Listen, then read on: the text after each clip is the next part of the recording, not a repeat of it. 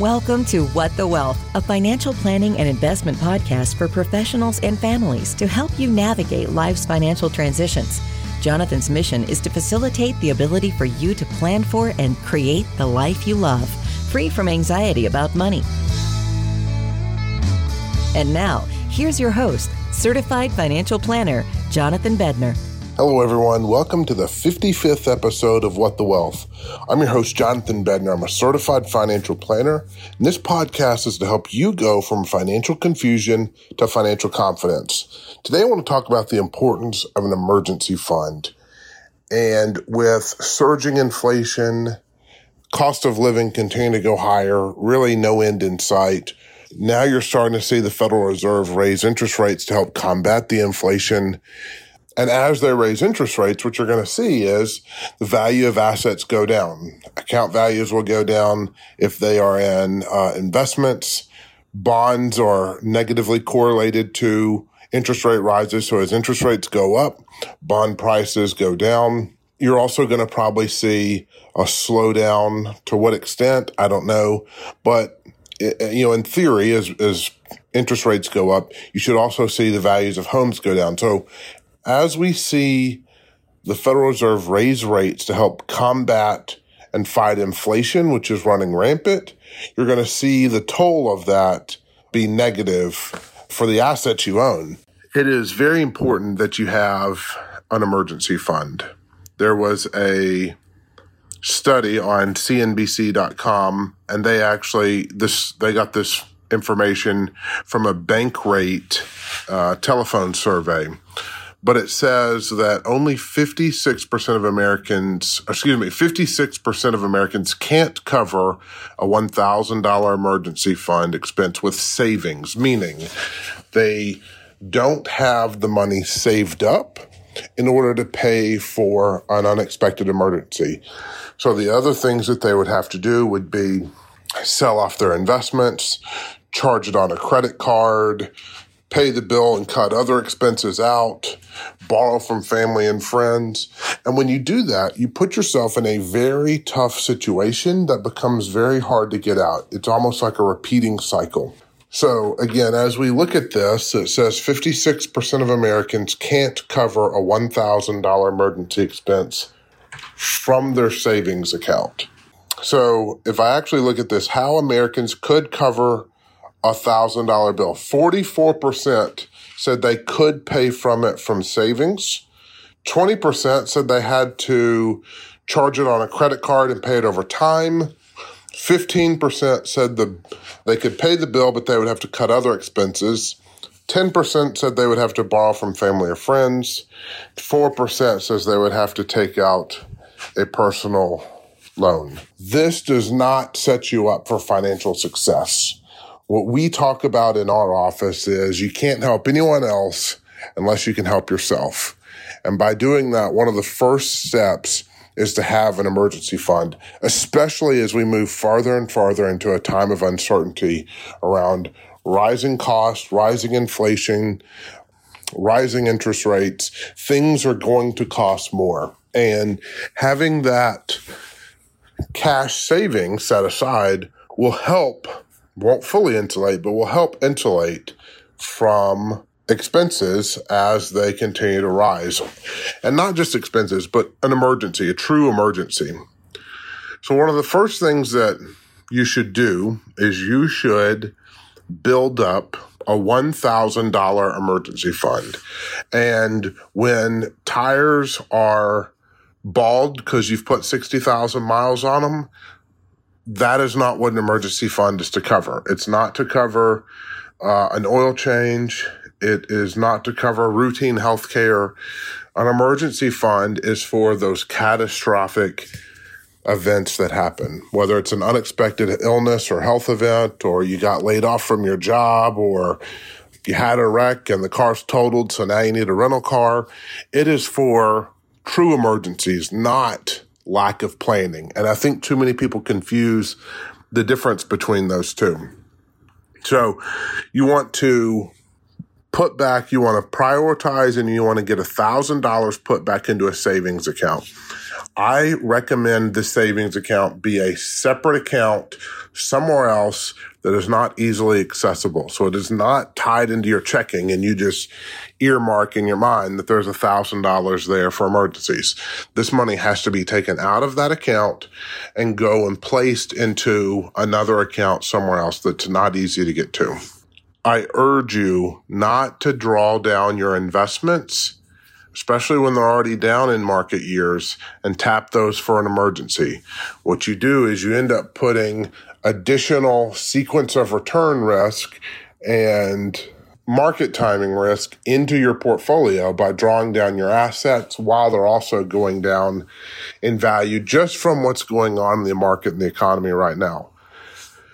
So, $1,000 goes into a true emergency fund set aside for true emergencies. Some of this, you know, I think Dave Ramsey does a very good job of, of laying out his seven baby steps. The next thing you want to do is you want to focus on trying to build up your emergency fund to somewhere between three and six months.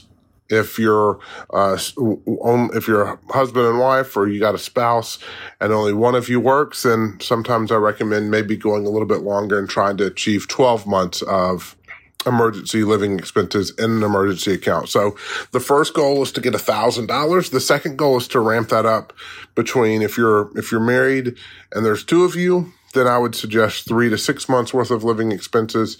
If if it is just one of you that is working, then I would I would recommend pushing that out to 12 months of living expenses. The way you do this is is the same way you eat an elephant, one bite at a time. It takes time. You have to focus. You have to be hyper focused on building this emergency fund. But once the emergency funds are built, then you should continue creating savings after you've done your long term investment, but you should also then create what we call the opportunity fund. This is where things get very, very interesting. Number one, the opportunity fund can act as a backup emergency fund. So if you deplete your emergency savings account for, for an emergency that happens, then, and you have this opportunity fund built in, then you can tap the opportunity fund. But if you don't have an emergency and you don't have a need for opportunity fund, as these, these interest rates continue to go up and there's more and more pressure on stocks and real estate and assets, then maybe you get, that's right, an opportunity. I don't know when the next recession will be. I don't think any of the pundits on TV can predict the next recession. You know, if we think back two years ago to coronavirus, when we had the entire economy shut down. Now, they did start almost immediately priming the pump and printing money and offering stimulus and PPP loans and direct to consumer money. So that certainly helped. And that's part of the reason why we have the inflation problem that, that is running rampant today. But no one can tell you when the next recession is going to be. But it's important to, once you have your emergency fund set aside, create that opportunity fund. That opportunity fund, and again, this is aside from long-term investing, but that opportunity fund is going to be a place when, when the market's down 30 or 40% and everyone's fearful of it going to zero, you've got some money to step in and buy something. When the housing market corrects, you've got money to go buy another house or a rental property or, you know, maybe a property that you want to use for Airbnb or VRBO if you don't have the opportunity fund, then you don't have the, the assets or the cash to go take advantage of the opportunity. And that is one of the most important things. You have to be able to strike when the opportunity presents itself. So that means this opportunity fund could be sitting for some time. Now, I don't recommend the opportunity fund be sitting in cash doing nothing for 10 or 20 years until the opportunity presents itself I'm just talking at really at a super high level of identifying, okay, this is the money that we are going to dedicate and throw money to so that when an opportunity strikes, that's the place we go get money. We don't want to disrupt the opportunity fund to, to cover, to cover a routine quote unquote emergency, like an oil change, which is again, a little tongue in cheek there, is not an emergency. So I just wanted to kind of shed some light back on at a high level, not the actual steps you go through to, to build the emergency fund. That just takes dedication and savings. If you're not doing that, I recommend you go through Dave Ramsey's uh, Financial P- uh, Peace University. Do the baby steps. They work. They've worked for millions of people. I guess I can't really quantify millions because I don't know how many people have actually gone through Financial Peace University, but I assume that it's millions of people and it works. You follow his seven baby steps. You get your emergency fund, your initial thousand dollars built up. You start doing a debt snowball on your debt. Then you start getting three to six months in, um, you know, your regular emergency funds. Then you can move on to long-term investing. He doesn't really have a strategy for opportunity fund. So this is where you know, what I'm saying deviates a little bit from, you know, what his plan is.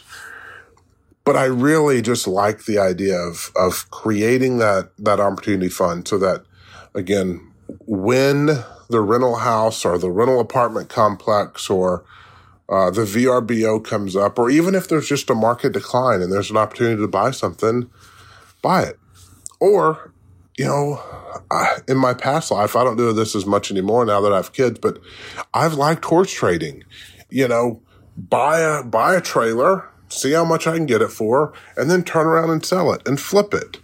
And if you have that opportunity fund, you've got access to do that without disrupting your emergency fund, without disrupting your HSA contributions, without disrupting your long-term investment savings. If you don't have, if you're one of those 56% of people that cannot cover a $1,000 emergency fund, my challenge to you is to get $1,000 in a different account earmarked for these emergencies as fast as you can. Thanks for listening to episode 55 of What the Wealth.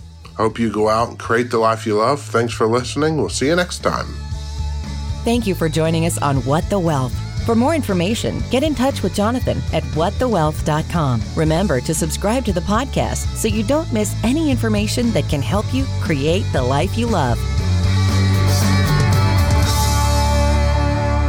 Of this podcast is educational and general in nature and does not take into consideration the listener's personal circumstances. Therefore, it is not intended to be a substitute for specific individualized financial, legal, or tax advice. To determine which strategies or investments may be suitable for you, consult the appropriate qualified professional prior to making a final decision. Securities offered through LPL Financial, member FINRA SIPC. Investment advice offered through Paradigm Wealth Partners, a registered investment advisor and separate entity from LPL Financial.